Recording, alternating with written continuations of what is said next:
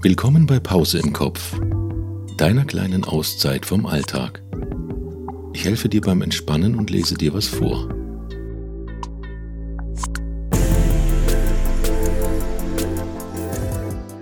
Heute der Ort, an dem in mystischen Felsen und dunklen Höhlen die Wichtel wohnen.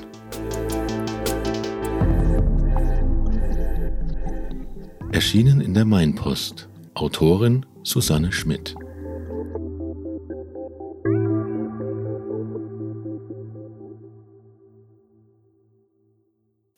Im Wald südlich von Bad Kissingen ragen meterhohe Felsen auf.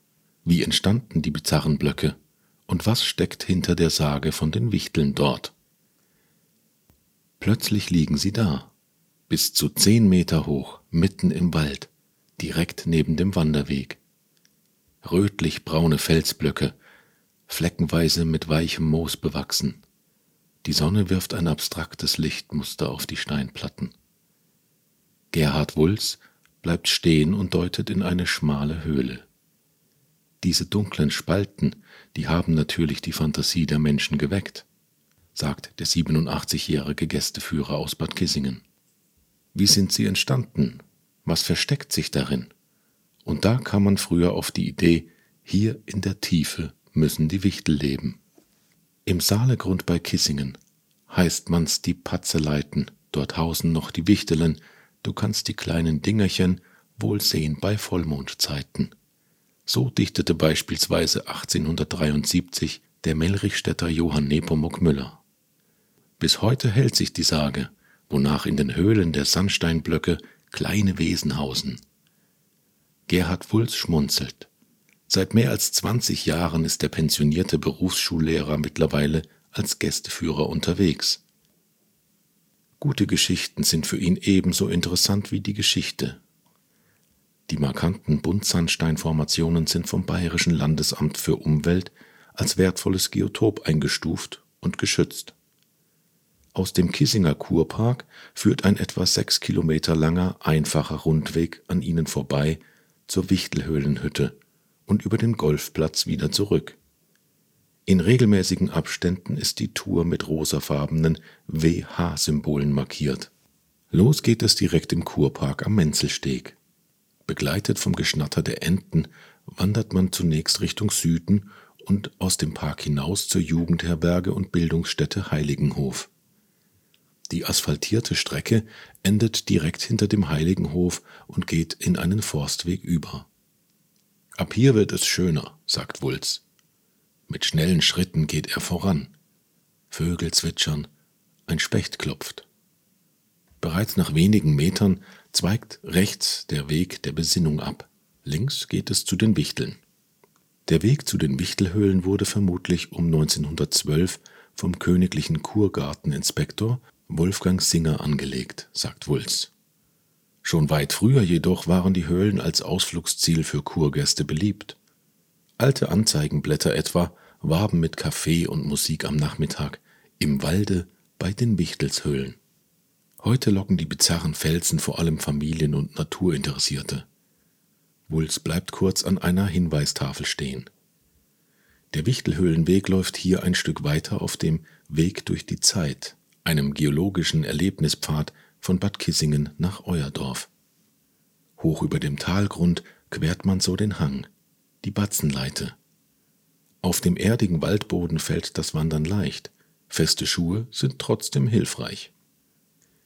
Zwischen den Bäumen öffnet sich ab und an der Blick hinunter auf die fränkische Saale. Entstanden sei diese Landschaft vor mehr als 230 Millionen Jahren, erklärt Wulz. Damals hätten Wind und Wasser sandiges Material abgelagert. Daraus bildete sich der Buntsandstein. Hier am Rande der Rhön hat sich die Saale tief in den Stein gegraben und weichere Schichten ausgespült. Härtere Platten blieben zurück und brachen schließlich ab. Die Felsblöcke mit Spalten und Hohlräumen entstanden. Nach etwa 20 Minuten tauchen die ersten Felsen auf, wie vergessene Bauklötze eines Riesen. Spielzeug und Gartenzwerge stehen in kleineren Höhlen, in einige größere kann man hineinkriechen oder Ostereier darin verstecken, sagt Wulz. Ein Ende der Höhlen ist manchmal nicht zu erkennen, Und wenn man Fantasie hat, dann denkt man eben, hier wohnen Wichtel. Der Sage nach seien die kleinen Wesen aus dem norddeutschen Raum vertrieben worden und hätten im Saaletal eine verfallene Mühle gesehen, erzählt Wulz mit Märchenonkelstimme. Der Müller war sehr arm, aber als die Wichtel erschöpft und durstig ankamen, da hat er sie selbstlos aufgenommen. Deshalb hätten die Wichtel beschlossen, ihm zu helfen. Jede Nacht sammelten sie fortan heimlich Weizen, und der Müller konnte das beste Mehl der Gegend mahlen. In kurzer Zeit wurde er reich. Nur mit dem Wohlstand kommt in den Märchen meist die Habgier. Der 87-Jährige runzelt die Stirn. Und als eines Nachts ein Wichtelchen ausrutschte, wollte ihm der Müller nicht helfen. Da ärgerten sich die Wichtel, liefen davon, und der Müller verarmte wieder. Die Wichtel aber hätten die Buntsandsteine entdeckt. Durch die Spalten seien sie in ihr unterirdisches Reich im Inneren des Berges gelangt. Seitdem vermeiden sie jeden Kontakt mit dem Menschen, sagt Wulz. In einer anderen Variante der Sage würden die Wichtel einem armen Röhnbauern zur Hand gehen, aber auch er vertreibe die Helferlein am Ende. Die Moral ist immer die gleiche. Die Menschen sollten nicht zu gierig werden. Entlang des Weges reiht sich nun Felsblock an Felsblock bis zur Kanzel, einer massigen Steinplatte, die den kompletten Wanderweg wie eine Plattform überragt. Die beeindruckendste Formation, sagt Wulz. Einmal im Jahr, so erzählt man sich, hält hier der Oberwichtel seine Audienz. Dann sammelt sich drumherum das gesamte Wichtelvolk und lauscht seiner Rede. Dieses Treffen müsse immer in einer Vollmondnacht stattfinden.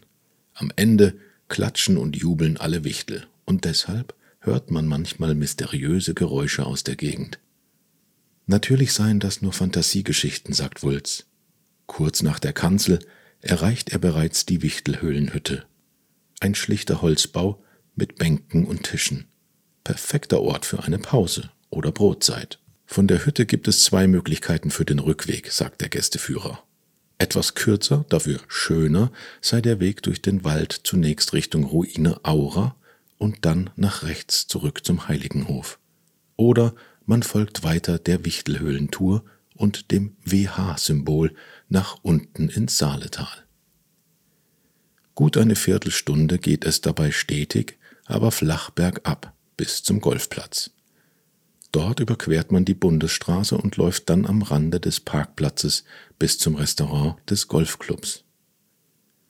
Für rund einen Kilometer führt der Weg nun direkt entlang der B 287. Auch wer den Blick stur auf den Golfplatz und später die Saale hält, kann das Rauschen der vorbeifahrenden Autos kaum ausblenden. Am Campingplatz ist es geschafft. Der Weg geht wieder ins Grüne und im Kurpark erreicht die offizielle Wichtelhöhlentour am Menzelsteg ihr Ziel. Wer will, kann noch ein Stück weitergehen und im Ort einkehren. Oder bleibt einfach auf einer der Parkbänke sitzen, genießt die Sonne und die typische Bad Kissinger Ruhe. Insgesamt ist die Wichtelhöhlentour rund sechs Kilometer lang. Angegeben wird eine Gehzeit von etwa viereinhalb Stunden. Gekennzeichnet ist die Runde mit rosafarbenen WH-Markierungen. Die Wege sind einfach und auch mit Kindern gut zu begehen. Laut Gerhard Wulz lässt sich die Tour mit einem Abstecher vom Golfplatz über den Eiringsberg und zurück in den Kurpark noch ein gutes Stück ausdehnen. Ich hoffe, du kannst nun entspannt zurück in deinen Alltag oder in den Schlaf finden. In der nächsten Folge erfährst du, welchen Weg unser Biomüll jede Woche auf sich nimmt, um als Strom wieder zur Verfügung zu stehen. Bis bald.